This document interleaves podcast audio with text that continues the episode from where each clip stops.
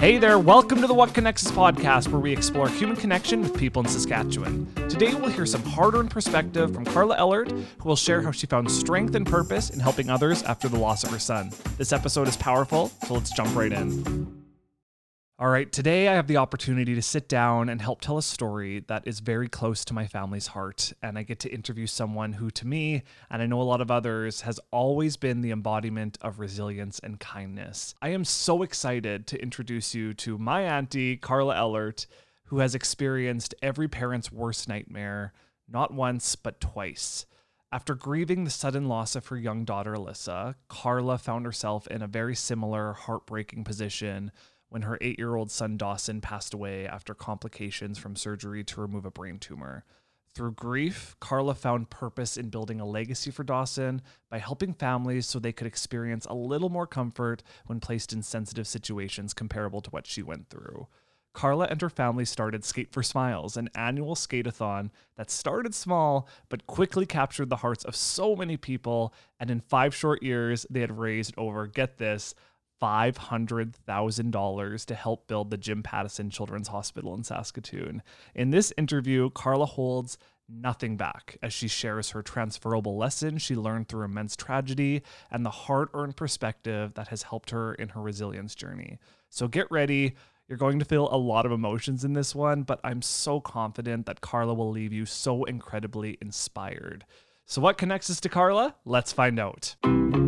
Carla Ellert, welcome to the podcast. Hey, Mason, great to be here. Oh, it's going to be such a great conversation. But before we do, I just want to address the elephant in the room. We are related. Carla is my auntie. So, this is a uh-huh. story I've heard and lived through with her, but I'm going to do my best to put myself in the shoes of the listener and ask questions so that the listener would want to know. But I'm sure I'm going to learn things along the way as well. Plus, I'm excited for people to get a little bit of a taste of our family. Believe it or not, you and I are more of the subdued ones, I'd say, in a very loud, eccentric family. I always feel like we do the annual Ellert gift exchange that gets quite heated and competitive. Competitive, you and I kind of have the same strategy where we sit back And let- watch. watch, And bu- listen. and listen. Let others make fools out of themselves. Go crazy out of for blankets. It seems to be Right, what everybody goes after every year The latest Costco blanket. the latest Costco blanket. So you're one of my favorite aunties. I'll go out and say oh, it. thanks, Mason. Oh, you bet. So let's get started with a quick introduction. Who is Carla Ellert? Give me some background on who you are so we can better understand your story.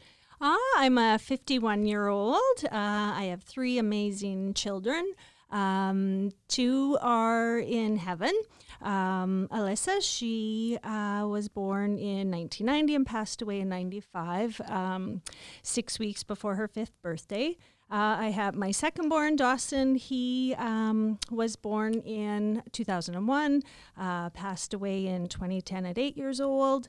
And I have Alex. He's my youngest. He's 17. He's in grade 12. Um, and I've been married for 21 years to Mike, uh, or Michael, as I like to call him, if I'm Very up- formal. if I'm upset with him. um, I was born in Regina. I was raised in um, Stoughton, an hour and a half uh, southeast of Regina. Um, raised on a farm. Um, great way to grow up. Wouldn't change a thing. Uh, moved to Regina in, I guess, 91 to pursue post secondary uh, schooling. Haven't really ventured too far from here. Uh, currently live in White City. I'm currently employed uh, with Prairie Valley School Division at um, Vibank School. Number one baseball mom right now, right? I'm the number one baseball You mom. are, yeah. Oh, I love it. I love being a baseball mom. Uh, Alex keeps me busy. He's, uh, yeah, he's an elite ball player, and uh, Is he ever? But more importantly, he's he's a kind, compassionate kid. He's a real good kid. Awesome. Yeah. Right on. Yeah. Uh, so before we go any further, I just want to pose a really quick trigger warning for anyone listening. We're about to discuss the death of a loved one. So both Carla and I are comfortable talking about our experiences and this experience in particular. But if this is a topic that impacts your mental health, please prioritize your own self care and don't be afraid to turn off the podcast or skip ahead if you need. So, Carla, today's episode largely surrounds the perspective you learned and the purpose you found through your son's tragic passing. So, before we talk about the tragedy, introduce us to Dawson and what life was like prior to him getting sick. Uh, Dawson came into the world nine pounds, fourteen ounces. He was uh, he was a happy, healthy baby.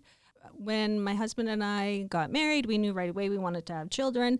Uh, we were lucky enough to get pregnant right away. And um, yeah, when he was born, it felt um, kind of felt for me, it felt like a, a second chance. I had uh, my daughter had passed away in '95, um, so uh, when Dawson came, I, I just really felt like this was my second chance, and and uh, we are just happy. We had everything uh, that we wanted, and and he was um, as he grew older, uh, he was uh, bright, inquisitive, um, funny. He was um, just full of wonder. Like he just was. He really was just our our everything. We we had it all, and and uh, he just made our world a better place. He was he did get quite a few bouts of colds and flus and the croup. Um, if you don't know what the croup is, it's a respiratory respiratory uh, infection that young kids can get, which uh, we'd always end up in emergency with him in the middle of the night. But he was always smiling. He always had smiles for the doctors and the nurses, and um, he just had a really neat perspective on life. He, uh, even though at the time we didn't know um, he was struggling physically, uh, he just he would always uh, say, "Well, that was the best day ever," even if mm. he wasn't feeling well or. Um, yeah, he was just a really bright, positive, always smiling. He uh, developed the nickname Smiley from mm. uh, his elementary school uh, in Regina when we lived here.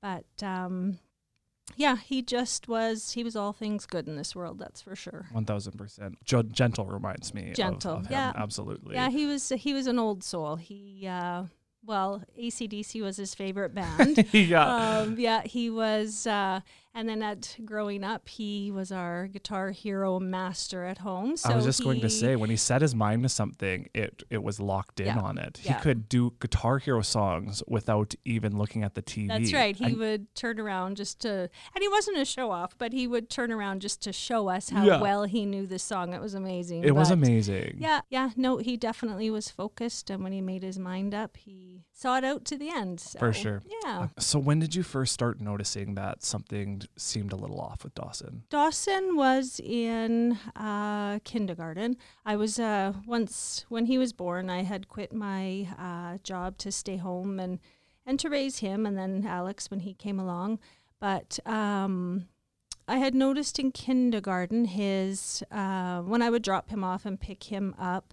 The other kids in his class were not quite a bit bigger than him, but Dawson just looked really petite among all of his other Right. uh, classmates. Um, and then also, this might sound really strange, but I had noticed for three winters that he had wore the same winter boots, like he hadn't grown out of them. Oh, right. So it kind of, I, it, I just found that really strange that because kids grow out of things in six months, Right. and he had, uh, so when he started kindergarten, he had the same size boots. So I thought, well, hmm, this is really strange. But I thought, well, I'm not very tall. Maybe he just has my genes and he's not Yeah. going to be a very big kid. But uh, that's when I really first started um, to notice. Uh, as things went, grade one, uh, we did start to notice a little bit of focusing.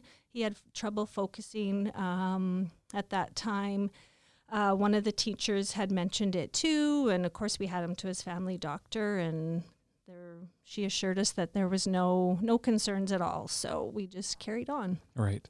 So tell me a little bit about Dawson's medical journey prior to his diagnosis. We had, so I guess just picking up from there uh, in grade one when we were noticing uh, the focusing issues. Again, he would, um, the teachers said he was having trouble focusing at school, but yet he'd come home and he would just rock out this amazing song with Guitar Hero. He'd Yeah. sit for hours and make um, clay figurines like dinosaurs, intricate figures uh, with his finger. Like he was, and so we didn't really see that. Um, but then uh, in grade two, he had started to gain um, an incredible amount of weight. Like I say, incredible. You can imagine how big a, um, you know, a seven-year-old. Yeah, they're not very big, and he gained fif- over 15 pounds in a matter of months. Uh, without any change to his eating habits or uh, activity level. Uh, and at that time, he was getting a few headaches, nothing, um, nothing too bad. Um, so we would have him to the family doctor. They would do blood work. Um, everything was normal. Everything, um, they couldn't, they just would send us home. Uh, we were at the pediatrician. He had finally ordered a bone scan to see if everything, how everything looked there. It was all normal. Everything was always normal. Right. So we would go home, and uh, there was just no. Um, it really bothered me the weight gain because I knew there was no change to his activity level, his eating. He was an active kid. We Right. ate healthy. Uh, there was just no there was no reason for it. But as um, you know, someone not trained in the medical field, you trust the doctors and Mm-hmm. and what they're telling you, and you trust the tests. And I probably should have pushed for more tests, but you know, I didn't know at the time. I I trusted the doctors, and and uh, Yeah, and your mother's intuition is kicking in, saying, "I feel like something's Yeah. up here." Absolutely. And I, I didn't want to cause trouble or rock the boat Mhm. or um, again, I just I trusted what they were telling me. And and and with blood work and bone scans, the the it, was all checking out, It was all checking out. That's right. Ugh. So So, in February of 2010, you received news that every parent fears. Tell me about that and how that news was uncovered. Uh, so in February of 2010, Dawson would have been uh, eight. He was in grade three. Leading up to his diagnosis, he was diagnosed on a Sunday, but I'll just kind of go back a little bit. Leading up to that week, his uh, auntie was getting married. So it was a big week in our house. Uh, he was ring bearer, him, him and his brother Alex. Ring security, I think. Ring security, is yeah. that what it's called Yeah, that was on the back of, on the back of his shirt. I remember Oh, he had that's ring security right. on it. Yeah, Yeah. he did. Um, so it was a big week. He wasn't feeling well. Uh, he was getting more and more headaches. He, what we thought um, was the flu that would come and go. He would have bouts of throwing up. He had actually been to the back to the doctors again, pediatrician. Um, and they had diagnosed him with migraines. So we were trying to cut out foods that we thought were triggering these migraines, but um, leading up to the wedding, um, he stayed home for a couple days and just rested. He was really tired. The day of the wedding came on Saturday, and uh, he was a real trooper. He was tired. His his eyes looked like he had really dark circles under his eyes. Mhm. And at this time, he was um, he had lost a little bit of weight because he was throwing up quite a bit. Right. Uh, he wasn't really eating. He didn't have an appetite. So then he made it through the wedding. He, um, like I said, he was a real trooper. He he never complained. So again, it was hard to know that he wasn't feeling well because he didn't he didn't complain.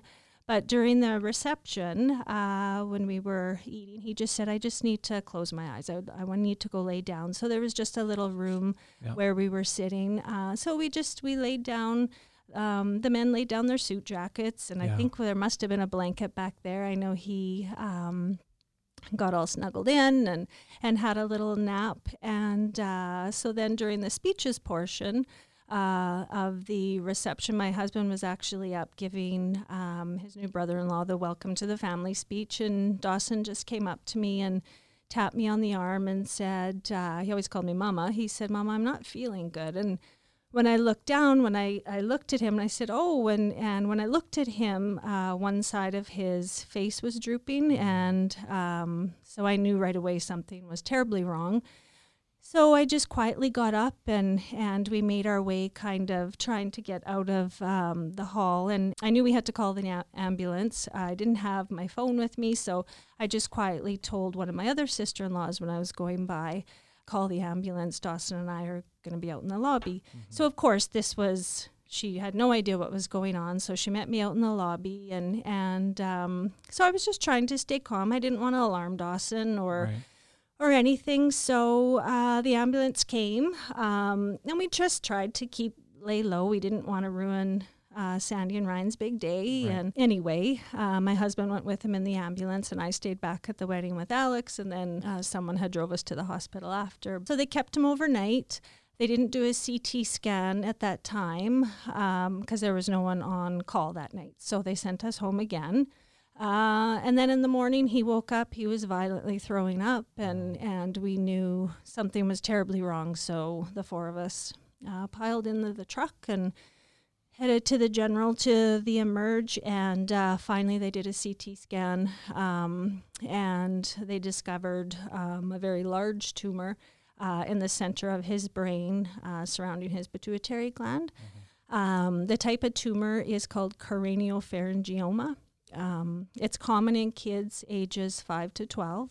Um, not common, but um, one in a million kids will get it. And uh, and our boy had it. So uh, it's the type of tumor that the doctors suspect that he was born with. It's a slow growing tumor. Right. Um, and these tumors can be removed. Kids can live a long, healthy life if they're caught early and removed. But um, unfortunately for us, all the signs were missed. None of the pieces were put together. Mm-hmm. And uh, it wasn't discovered until it was a fairly large tumor.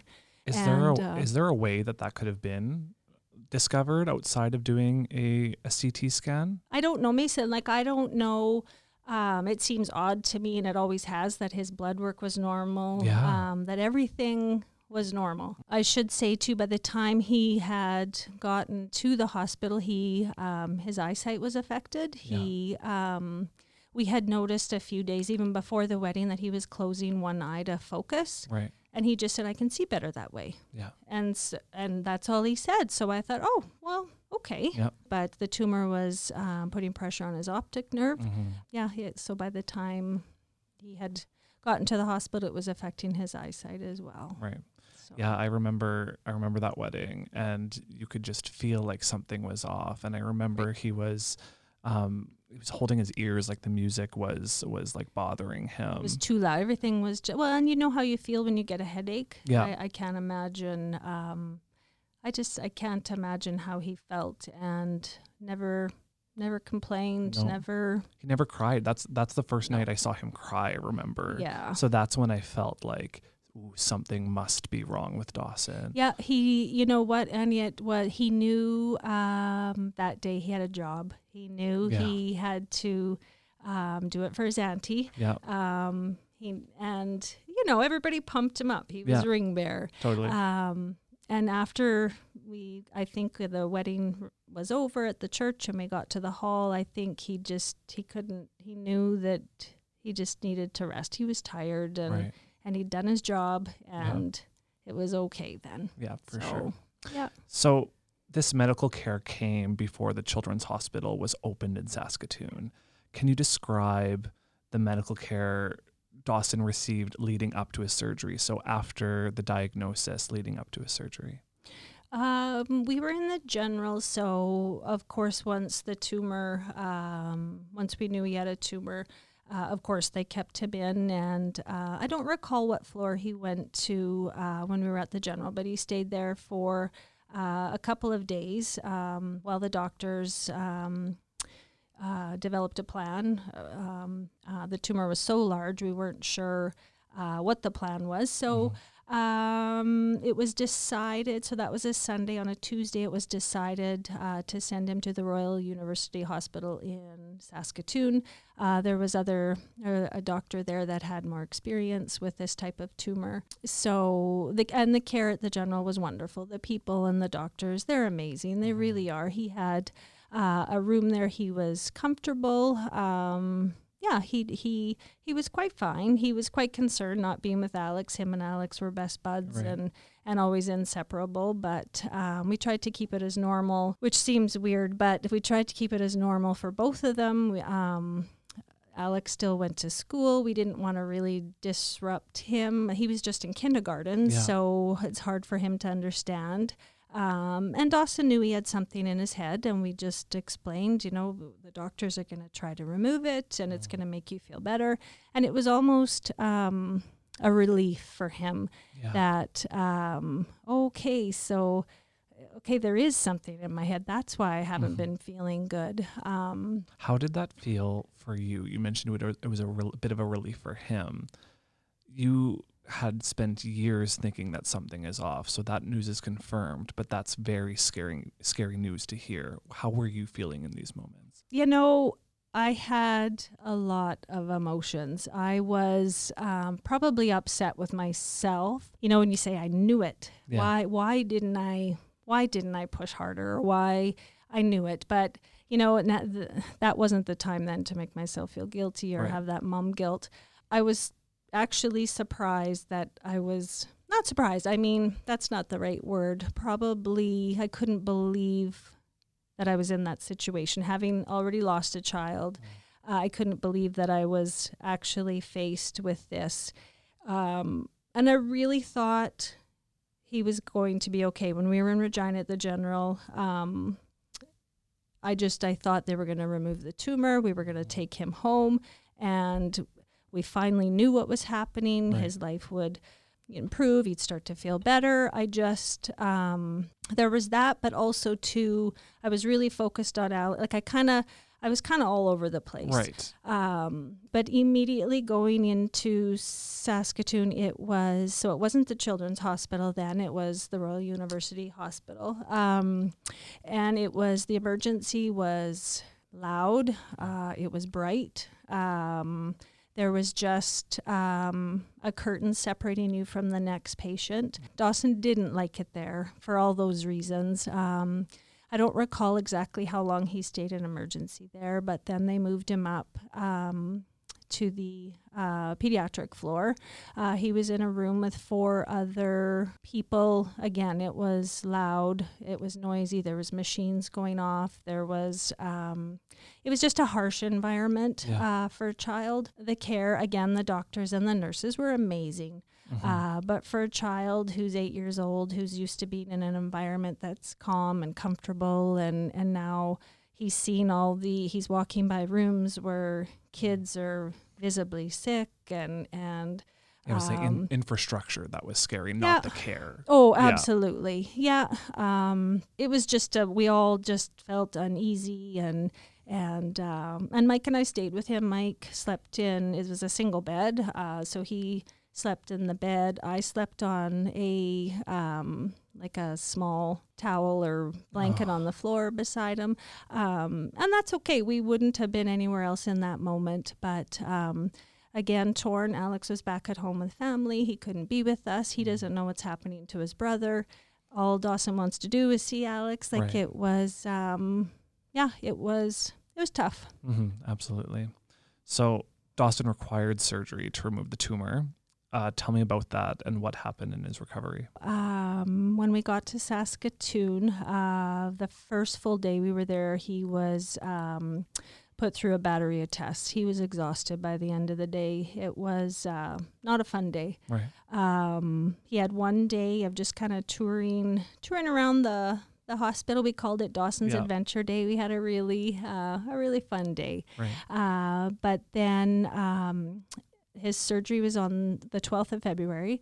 Uh, he was to go in uh, at eight in the morning. It was a bit delayed. I remember it was about nine nine thirty when they finally um, took him into surgery. Uh, they allowed my husband to go right into the operating room with him, and um, so my husband stayed with him right until he was uh, until they put him under for surgery. Uh, surgery lasted, uh, I recall it being around supper time. It was uh, quite a long surgery. It had went longer than they expected. Uh, they came out and said that they were able to remove uh, the entire tumor. I can just remember, well, I had spent the day obviously praying, Yep.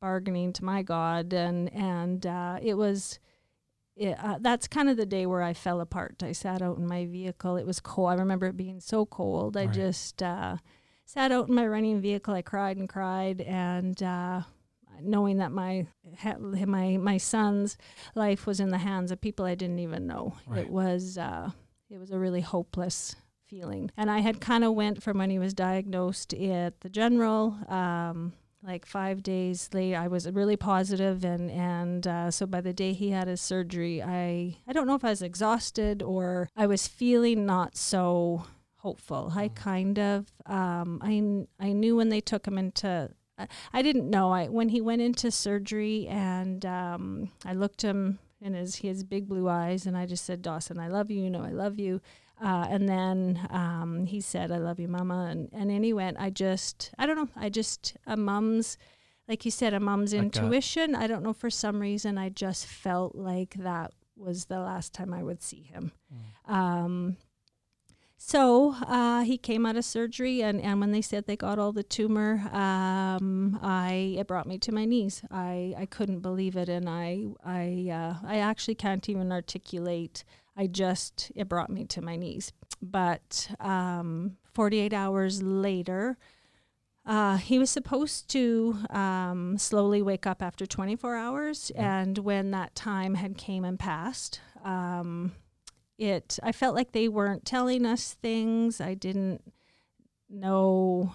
Uh, I didn't want to ask questions because I didn't want to hear Yeah. what I thought um, was happening. So uh, it was about 48 hours after surgery. Um, the doctors had called us into this small room. Um, I remember uh, it was a really large table. There was lots of chairs sitting uh, around the table. There was about s- five to six uh, medical staff. My husband, um, his sister Patty, she was a nurse, so she came in to kind of explain things to us if we had questions. She understood the medical terms. And anyway, they had told us that Dawson had suffered a stroke after surgery, and um, his brain was continue continuing to swell. But they um, basically said his condition was incompatible with life. Uh, and that day, it was my husband's birthday, Yeah. February 14th, two days after the surgery. And uh, Valentine's Day. yeah, and we um, had to let him go. It was just we didn't want him to suffer anymore. Um, we didn't want to go to have him go through all those procedures just so we could still hold on to him. That wouldn't have been uh, the life he wanted. So we had made the decision. Uh, they removed him from life support, um, and we waited. Uh, it was 24 hours after they uh, removed him uh, from life support that he passed away. It was February 15th, which was Family Day in Saskatchewan. So uh, I'll never forget that. Um, you know, as other people were celebrating with their families, we were our family was being torn apart, like basically. Yeah. Thank you for sharing that. I know that's Yep. incredibly tough. I remember when we were up there, like we have a large family Mhm. and we were all up there. Dawson had Yeah. quite the cheering. yeah, structure. he did. Yeah. Um, and to put it into perspective, it was a week before when he got diagnosed to when he it passed. was a week. Yeah. That felt like a lifetime. Yeah. Um, people often say, I can't imagine what you're going through in times like this because, on top of wrapping your head around the tragedy, you're planning a funeral, you were supporting your family and your other son, you're hosting people, you're, you're comprehending that this is your second child you're losing. Where was your mind as you were navigating this, and what, what sticks out to you when you travel back to that week? Uh, by the time we had gotten home, um, I was just so happy to see Alex again and and uh, be back at home. The mind is an incredible tool. I I really believe it it protects you from falling apart. Like it. By the time I had gotten home and everyone had kind of gathered, like you said, Mason, we have a large family.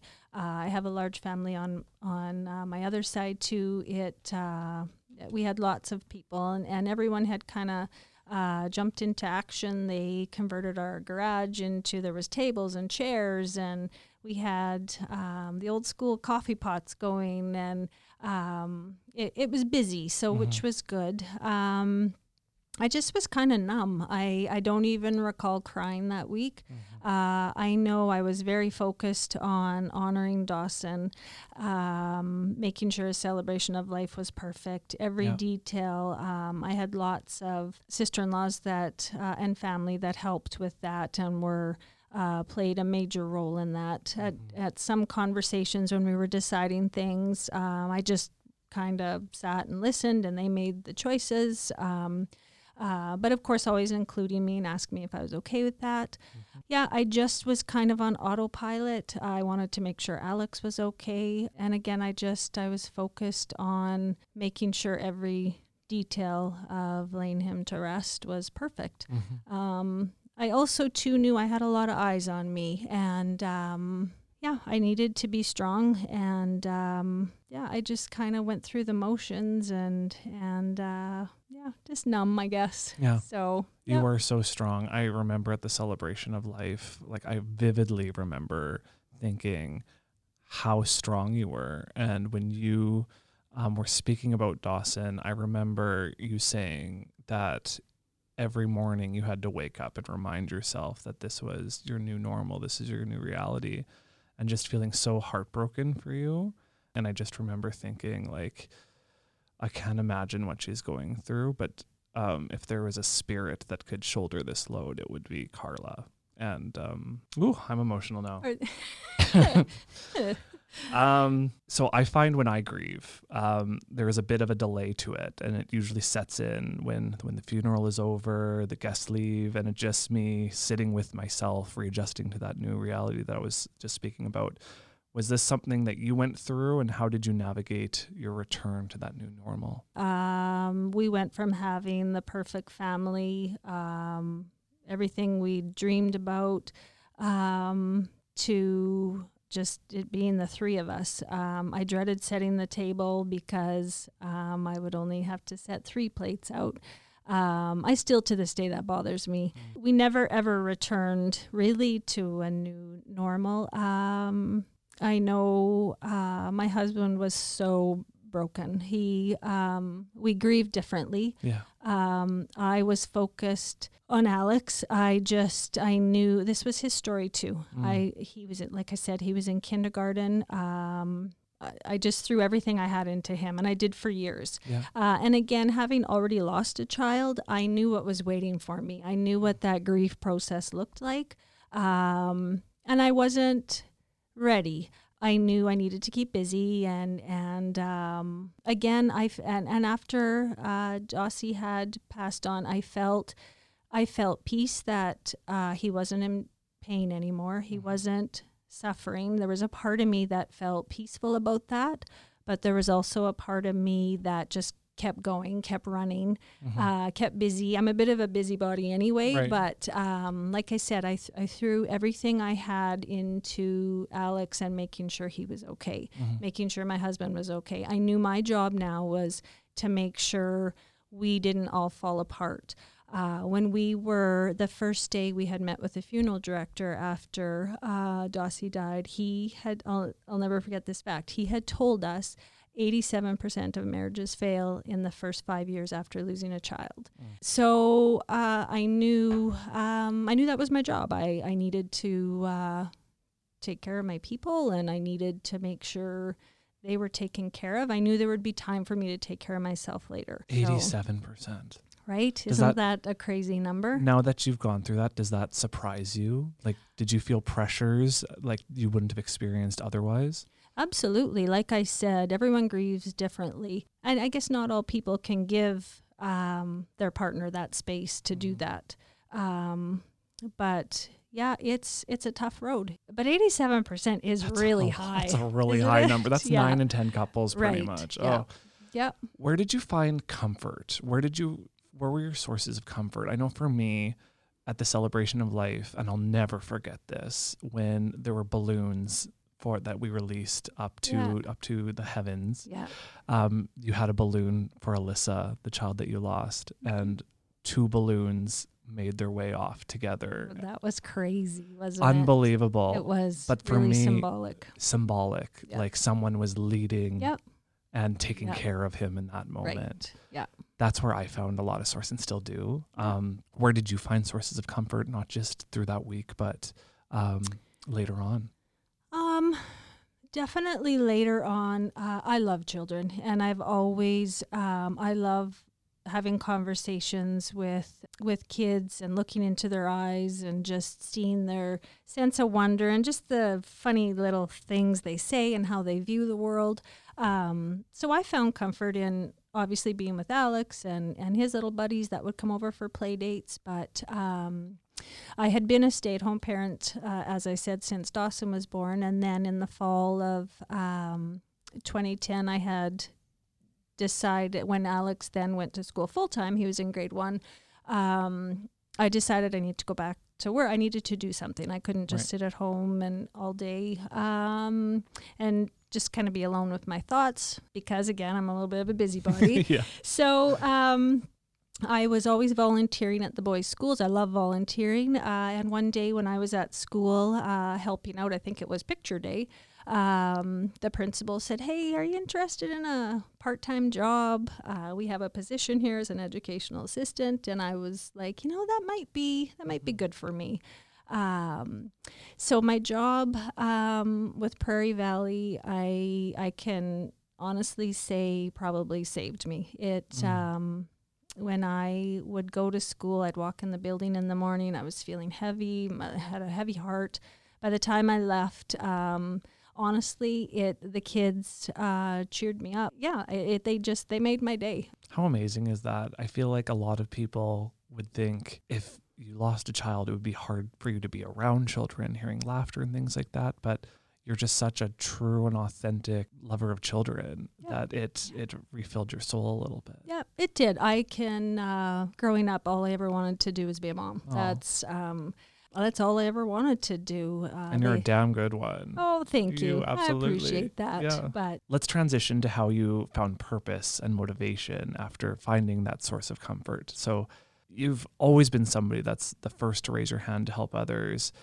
But I, I'm so proud of how you are raising your hand to help others through a, cha- a tragedy that could be very similar to yours. So tell me about where this this motivation and purpose to help others um, in tragedies very similar to yours came from. Uh, you know, uh, after our experience at the Royal University Hospital, I wanted to help other families that went through um, what we had went through. Mainly, Alex couldn't be with us when we really needed him to, um, and and really, Dawson didn't get to spend the w- last week of his life with his little brother. Um, I wouldn't want that for any other family. I just I knew we had to uh, do something to help other families or help other children. I kind of took um, it was about oh, I don't know, probably six or seven months after Dossie died. I'd just been thinking about what I could do. I knew I wanted to do something in his memory. People wanted to donate um, during the funeral and after, so we had chose. Uh, we knew the new children's hospital was being built, so we had chose that foundation for people to donate to. So that just seemed like a natural fit. We we knew we wanted to. Uh, fundraise or something for the children the new children's hospital that was being built we just i just didn't know how um how to get there i didn't yeah. know what event we were going to do so so my niece megan your sister yeah and um my sister-in-law sandy we would sit around the kitchen table we would pick sundays uh, it was it was in the winter time. Um, I think it was before Christmas of 2010, and we would just throw out ideas. And I had uh, grown up as a competitive figure skater. I, we always uh, participated in skateathons. Mm-hmm. So uh, I kind of tossed around an idea what if we do a skateathon fundraiser? Um, living in White City, it's a smaller community. Um, everybody supports everybody. And so we kind of thought that's kind of how it all came together. We were sitting around the kitchen table on a Sunday, drinking coffee, having pancakes, and we decided um, that we were going to. Uh, host a fundraiser. We'd try it for a year, see how it went. We were going to hold a skateathon uh, at the Community Skate there in White City, and we were going to have uh, donations um, uh, towards the Children's Hospital. Sandy, my sister in law Sandy, was instrumental with helping me with business sponsorships. I didn't really know how that worked, mm-hmm. so she helped with that aspect.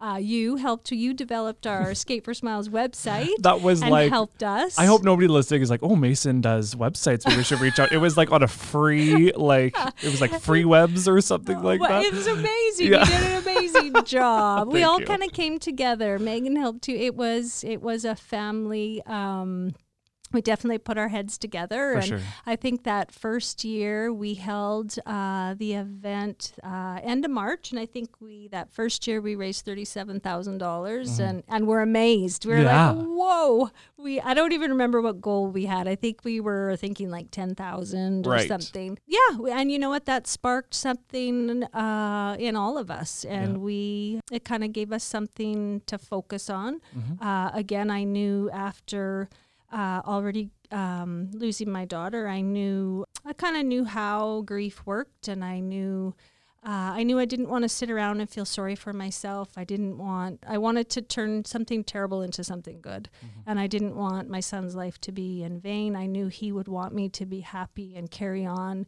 I just needed something to carry on his legacy. And I think we uh, found the perfect fit. Totally. And I appreciate what you said earlier about that feeling of helplessness or hopelessness when you're going through something like this and that kind of transitions into grief a little bit. You feel like how how do i shake this? Like i feel like i don't have any control over this and this purpose kind of gave the family a way to shake this feeling of this isn't the circle of life. This isn't the way it's supposed to be and gave gave us all especially you a way to um, look at this tragedy and find something positive to help others with. Right.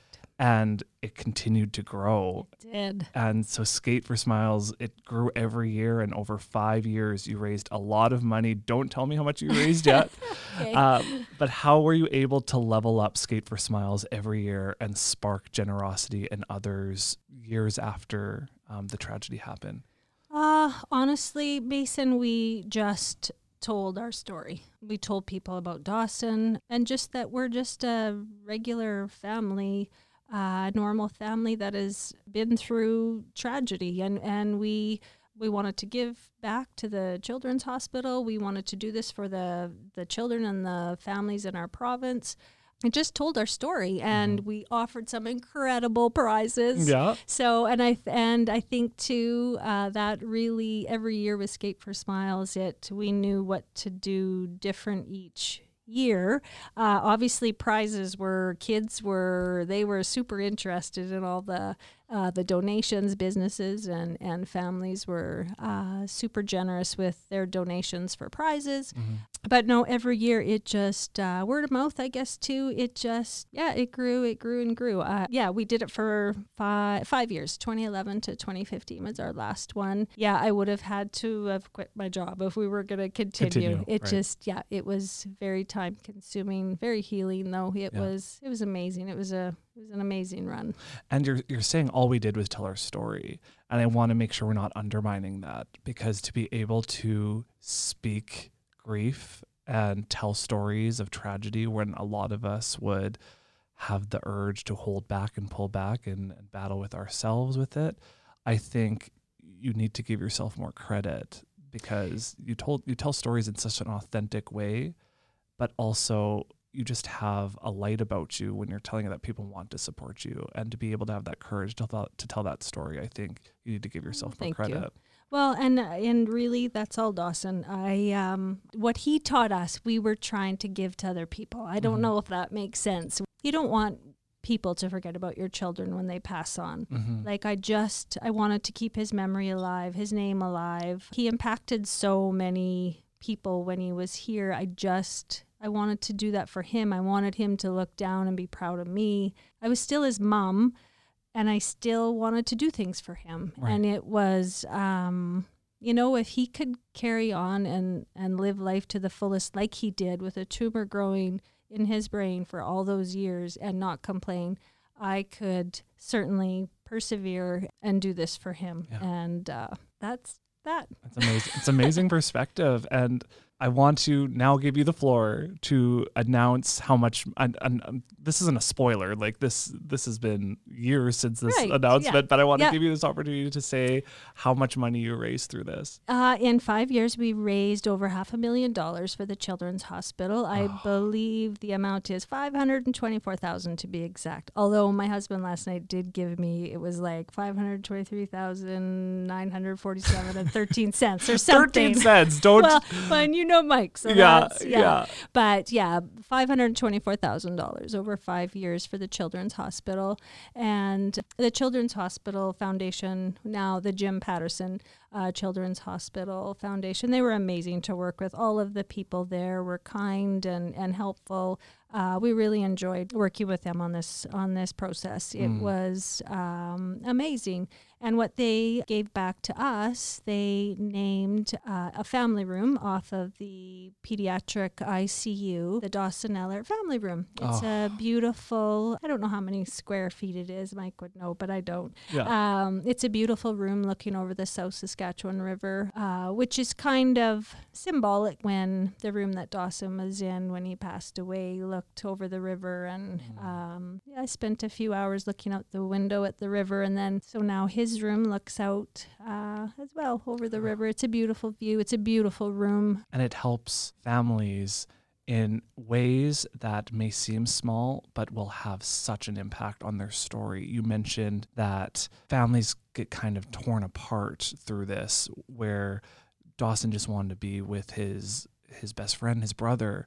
You mentioned that when you were receiving news, you were in this really strange room with a large table just the the environment isn't conducive to receiving news like that. It gives families the opportunity to feel like family as they're going through such stressful Right. moments that might give them that extra glimmer of hope and inspiration that they need to keep going. Right. When we were with Dawson, um, I don't know if you remember Mason, but the family room we had, we Mhm. had like it was a corner with Mhm. like a recliner, and there was other families in there. It was crowded. We couldn't all be together. Uh, we had to just. I don't even know where we found to gather, but it was kind of an empty hallway somewhere where we could all be together. Um, and sometimes we'd have to like sit apart. I remember the, did, the yeah. Vancouver Olympics were happening during that's this right. time. That's right. and there were TV, that's what I remember. There's just TVs everywhere, Yeah. and you're like, I don't want to watch this. This is something I should be excited right now. I want Yeah. to be with my family right now. right. Yeah. And this gives the opportunity for your family to stay whole, unified, together, and supportive of one Right. another. Yeah, it does. There's a little play area, I guess, if they, um, you know, for the kids that are there and, and siblings that come or family members, there's a little kitchenette. Um, it's quite beautiful. It, Mhm. um, you know, I hope no families ever have to go and spend time in there, um, but Mhm. that's not the reality. They will. I just hope that they um, can find comfort in that space and and um, yeah. Yeah. Okay, let's pause the conversation for a quick second. As Carla is talking about the importance of fundraising for the Children's Hospital in Saskatoon, I want to touch on something very exciting. So, Conexus owns a Saskatchewan based wealth management company, Thrive Wealth Management, and they are partnering with the Jim Pattison's Children's Hospital on their Making Spirits Bright campaign and are matching donations up to $50,000. To tell us more about this, we have Kelly McNeil, VP of Advice and Planning at Thrive on the line. Take it away, Kelly. Sure, Mason. Like Conexus Credit Union, Thrive, who is the wealth management company, is a strong advocate of improving the financial well being and security of our members and communities. Through its commitment to the vitality and health of Saskatchewan children, Thrive has partnered with the Jim Pattison Children's Hospital, Making Spirits Bright Holiday Giving campaign as their matching fund sponsor. The campaign's goal is to raise funds for the purchase of much needed equipment and resources for the new Children's Hospital. By matching donations up to $50,000 throughout the giving season, Thrive really hopes to inspire others to give a gift that improves the lives of children and their families. The Jim Pattison Children's Hospital Foundation has achieved extraordinary success in bringing the Children's Hospital to life in our province, and to sustain such an important piece in our healthcare system, continued support is needed. Every dollar makes a difference. Love it, Kelly. If you'd like to donate and have your contribution matched by Thrive, just visit pattisonchildrens.ca or just search for the Jim Pattison Children's Hospital on Google. Now let's get back to our interview with Carla. Take me to that day where you were able to tour the Children's Hospital in Saskatoon and see the family room named after Dawson. What was that Um, like? You know what? It was bittersweet. Um, we it's on the second floor. I can remember uh, we stepped out of the elevator, and um, I didn't realize it was going to be right in front of me when I stepped out of the elevator. I stepped out and. I, I'm not even, I don't even remember who motioned to the room, and I looked and I just saw on the wall um, in big bold print the Dawson Ellert family room, um, and I just started to cry. I uh, and I'm not a crier, not Mhm. in public anyway. Right. I um, I don't like it when people see me cry. Mhm. Um, and I just I was I don't know. I was proud. I was sad. Um, it was just bittersweet. I just I there was I wish that we didn't have to be there that day. I wished his name didn't have to be on that door because then he would be here with us today, but that's not that's not the way it happened. So I was here. I was I was proud of I was proud of him for making a difference. I was proud of our family. I was proud of our extended family and friends and businesses and this province. I it was just as a, it was a flood of emotions. Are you proud of yourself? Am I proud of myself? I don't know. Um, I guess You should I be.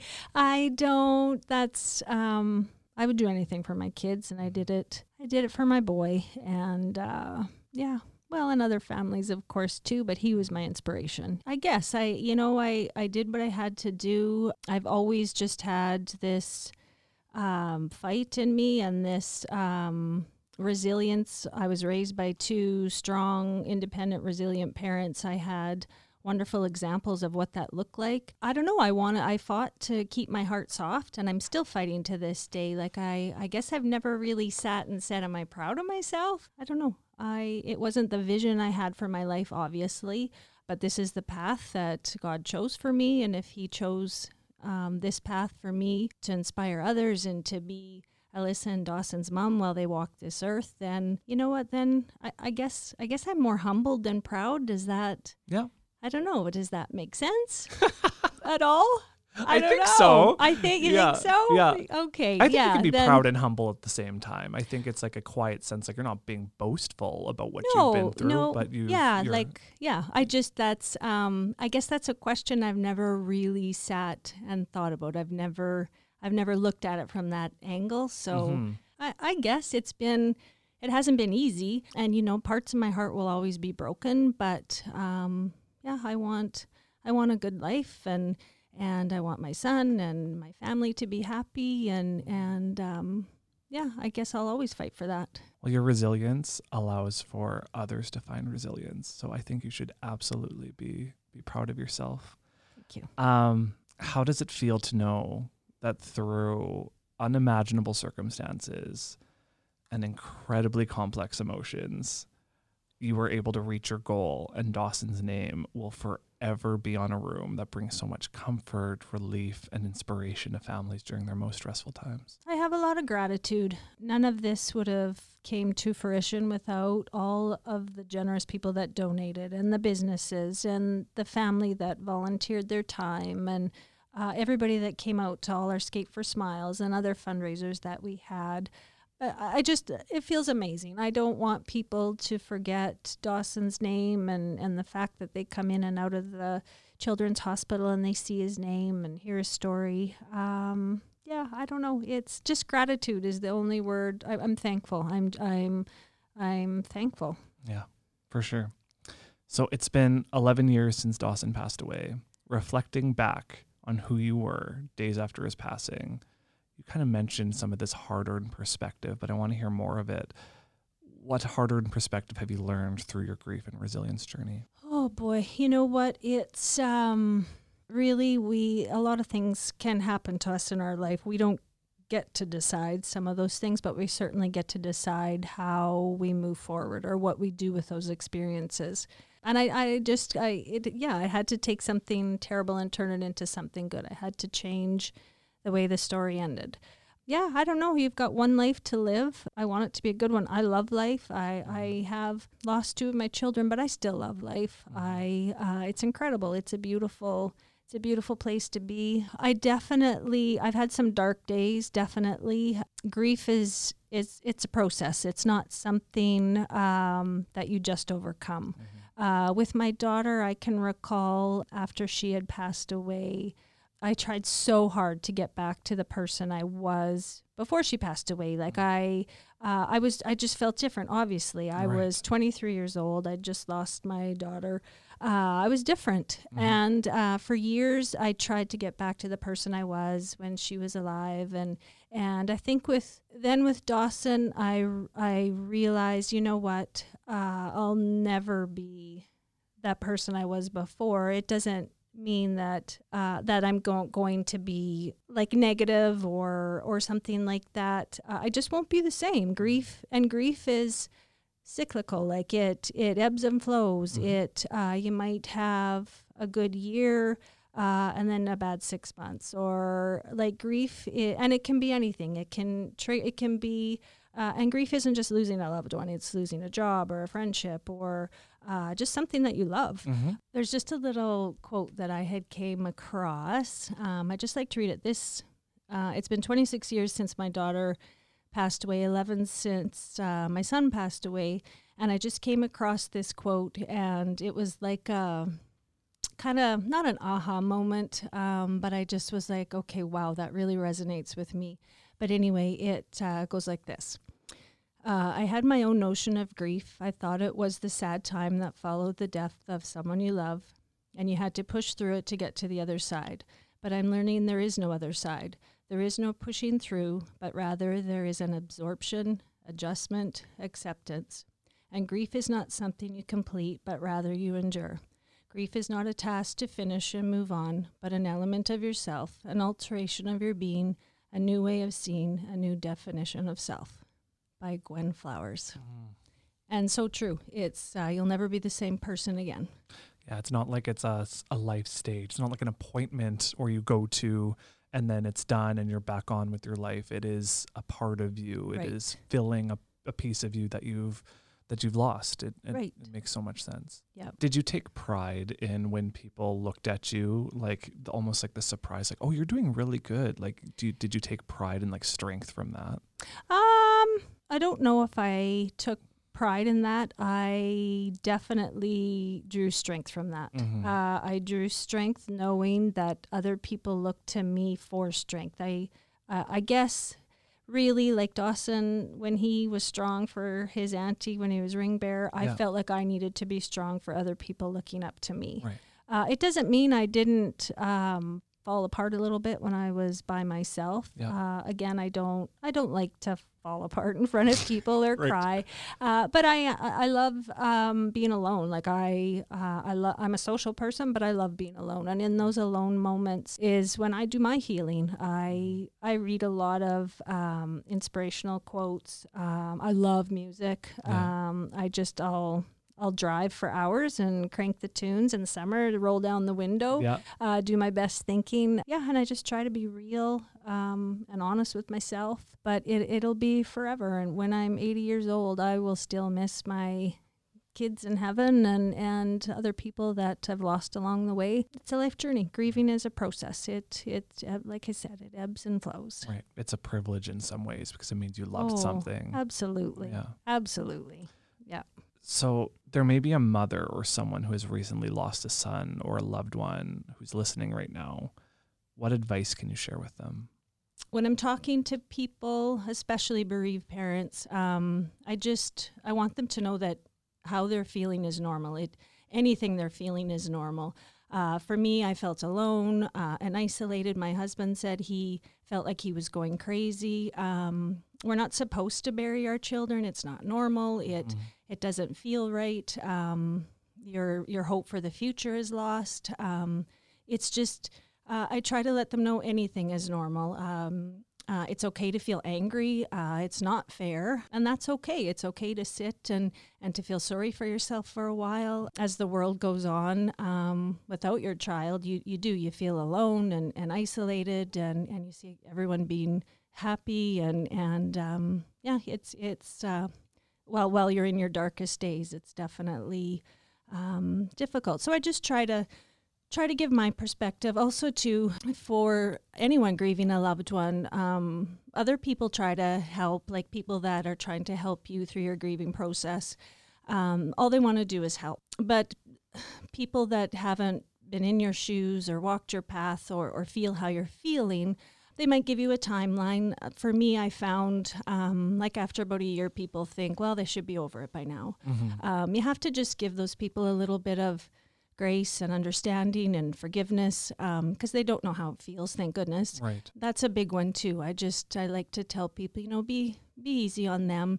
They're trying to help, and they might not know exactly um, what that is, but tell people what you need. It's okay because that's all they want to do. They just want to help. So Right. just tell tell people what you need. Letting go doesn't mean you have to stop loving um, your child or or your loved one that's passed on. It's just trying to find the beauty in the world. Like for me, I'm I'm so much more appreciative of the little things in life and and I look for those little things or when I'm with loved ones and and you know we we you know at events or family gatherings or when I'm out with friends um, I appreciate those times more. It's just um, there is a letting go when you're when you grieve but I think it's the it's the letting go of all those hard pieces um, Like the trauma associated with yeah, I think so. I think when you say you've let go, um, you're certainly not letting go of that person, but you're giving yourself that freedom to enjoy life again. Yeah. And I think that's important because for years I didn't give myself that freedom, and um,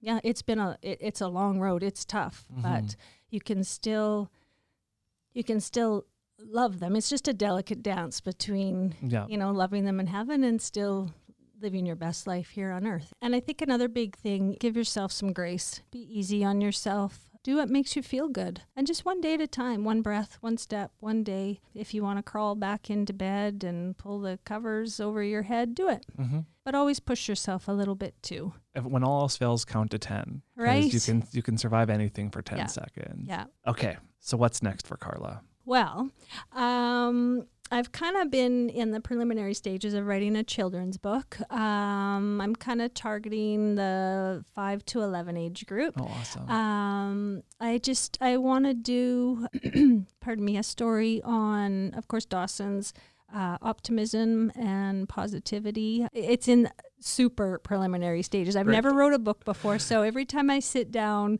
uh, I'm like, um, okay, I have no idea what to do next. Right. So uh, it's something I put away, I pull out, I put away, I pull out.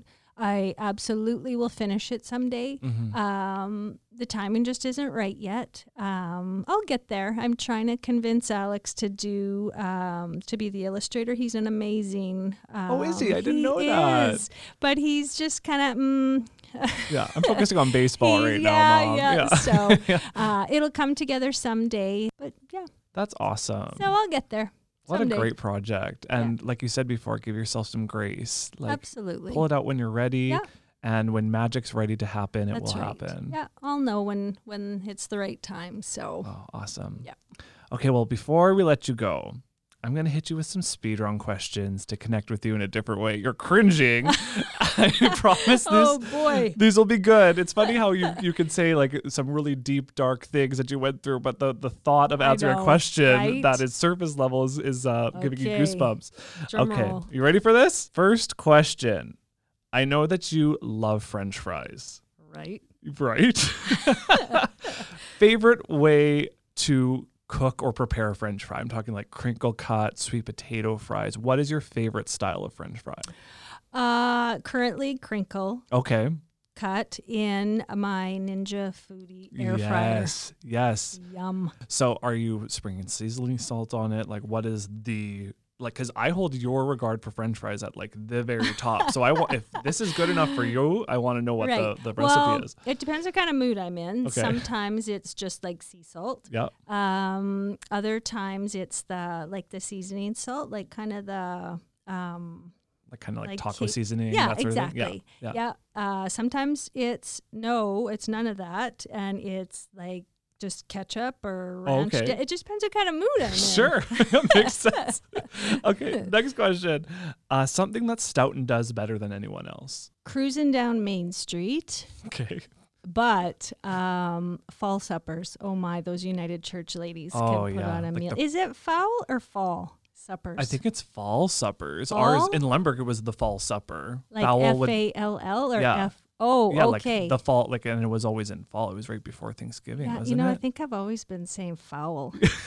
That's That's offensive to these church but- ladies, right. But Yeah. people that know me won't be surprised. Oh, like fowl, like like turkey. yeah, Okay. fowl supper. But also, well, back in the day, bush parties. For Oh, sure, I can say that. I can say that. Absolutely, you can. Yeah, I, every small town is known for their bush parties. Right? Yeah. Like everybody had bush parties. Yeah. There was no bush. Like there was no bush that we'd all jump into. But it was like you'd Yeah. party around the bush. Yeah, You know what I Stoughton mean? had the best in the area. Okay. I, I mean, I heard. yeah, I never attended. I, of course not. a lady never Yeah, attends a bush party. Right. Uh, I didn't know that you competitively figure skated. Mhm. I I thought that um, you just enjoyed skating. I didn't know that you were a competitive figure Oh skater. no, it was a big part of my life. Like Really? it, yeah. I uh, even in the summer times, I'd moved to Saskatoon, and friends and I we had rented an apartment, and one parent would come each week to stay with us, and we Mm. skated. We trained all summer in Saskatoon. No, it was uh, it was my life. you were I like Tonya skated- Harding, I- Saskatchewan Tonya Whoa, Harding. not Sorry, Nancy quite. Kerrigan. Nancy Kerrigan. yeah, that's better. Yeah, yeah. No, it was a huge part of my life. Oh wow, awesome. Next question: A song that can get you through anything. Oh, this one's easy. Um, sort of. So, um, my go-to song for if I'm uh, kind of feeling blue or if I'm feeling upbeat, uh, "The Police," "Every Breath You Take." Oh, good one. I yeah, love that song. the bass in that one, like ding ding ding Yeah. ding ding. I ding, love ding, it. ding. Oh Yeah. yeah, totally. Uh, It is the perfect song. It is. when you think and, about it. Uh, it is. I love it. Yeah. And uh, another, well, Puff Daddy and Faith Evans do kind of a Oh, remake I'll be of that missing one. you. Yeah. Yes. Mm. That's um, those two are my go-tos. Oh, love that. Yeah. Oh, that's so true. Like it's like it's a song that is like can be deep if you wanted to, or you can just enjoy the music and just like groove with Yeah. the highway. Yeah. Good call. The last TV show you binged and loved. Well, we just recently watched Yellowstone Okay. again. To we had watched it, and then we just actually binged it to prepare for last night Yeah. when season four came out. Everybody seems to be on this Yellowstone train. I have not seen it yet, but Uh, no, sell me on it. well, uh, Rip is really cute. Okay.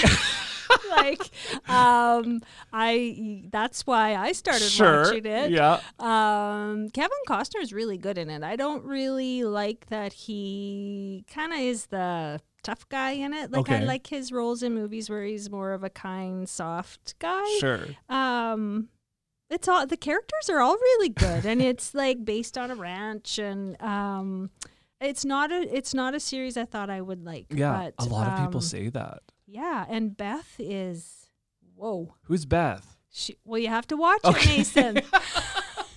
she has incredible bangs. All the ladies out there will know what I'm talking about. Okay, sure. Something you always grab from the grocery store. Uh, something I always grab from the grocery store. Not French fries. Can't say that Uh, one. Okay, well, bananas. I have Yeah. a banana every morning. Yeah. Nice. Hmm. The thing about bananas is that you know they're like a ticking time bomb. I like know, they're right? they're You going to go bad. You like, have to have them. Yeah. Yeah. Some days you got to double up because Totally. you know that Yeah. they're gonna. I'm either making Yeah. banana bread or I'm eating right. this. Yeah. exactly. The last thing you were really excited about.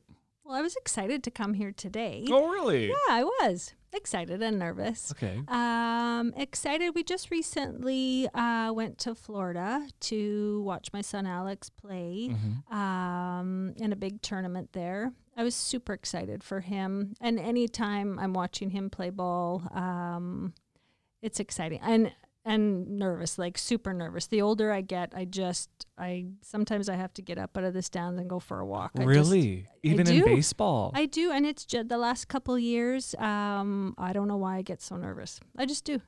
is it um, nervous for them to to win, or is it like the just Al- safety, or No, just just for them? Just for Alex, just nervous for Alex to do well. Okay. Um, yeah, Yeah, because you know it means so much to him. To you him, want him yeah. to find the best success and Yeah. for him to be happy at the end of the day. Exactly. So I think that was, and it was just, it was um, exciting to just get away. Mhm. Uh, it'd been a while since been on a plane. oh, totally. Yeah. Yeah. the first so- getaway after COVID, Yeah. it just feels like, oh, this was a part that was missing. Right. Yeah, Yeah. for Oh, sure. That was exciting. Um, second last question. I know you're a fan of music. That's why I'm putting two in here. Mhm. What is your desert island album? You get one album on a deserted island. What is the album? Anything 80s. So what's on this 80s album? Are we talking like Tears for Fears, Everybody Wants to Rule the World? Um, We're talking about Total Eclipse of the Heart. Where are we? Oh. Yeah. Yeah, like I would um all of it. I like I like Guns N' Roses. I uh yeah, Bonnie Tyler. I like Yeah. her too. I I'm not picky that way. I uh What we're gonna do is we're gonna watch those infomercials that come on at like 4 a.m. that have those box sets right. that they like scroll through the, s- the songs that come from the top. Yeah. The funny thing is I love music, but I never know who sings a song or the name of it. Right. I just know, oh my god, I love this Yeah. song. Like when you go to music trivia, there's always that one person Yeah. that it's like, oh, Yeah, and you're like, what is it? And they're like, I don't know, but I love this song. Same, yeah. Yeah, awesome. no, that's me. Sure. I, uh, Right. Okay, last question. What connects us? you know what comes to mind? Um, a little bit of empathy, um, letting go of our judgments. And for me, from my perspective, when I really want to connect with someone, eye contact. Like uh, when I'm talking to my son or the kids at school, I'll often say, "Hey, look at me." Mm-hmm. um, just looking into someone's eyes and them looking into yours, I, I think you can tell a lot about a person and connect with someone Yeah. So from my true. perspective. Oh, I love that. Carla, that wraps things up. I just want to say thank you so much. And I am just so honored that I am related to you. And you just breathe so much life and happiness and wisdom and the ability for you to to show up for others um, and wear your battle scars. Like I'm so proud of you and I love you so much. So thank, Thank you so you, much for Mason. being Thanks here. for having me. Yeah, Love you was- too. It was an honor. Thank you. Well, that's it for our chat with Carla and this episode of the What Connects Us podcast. We'll be back in two weeks with our season finale. If you like the podcast, please do us a favor and hit that subscribe or follow button, leave a review of the podcast, and share the podcast with a friend or on social media. We'll see you in two weeks. Until then, you know I'm off to grab some french fries. Let's connect soon.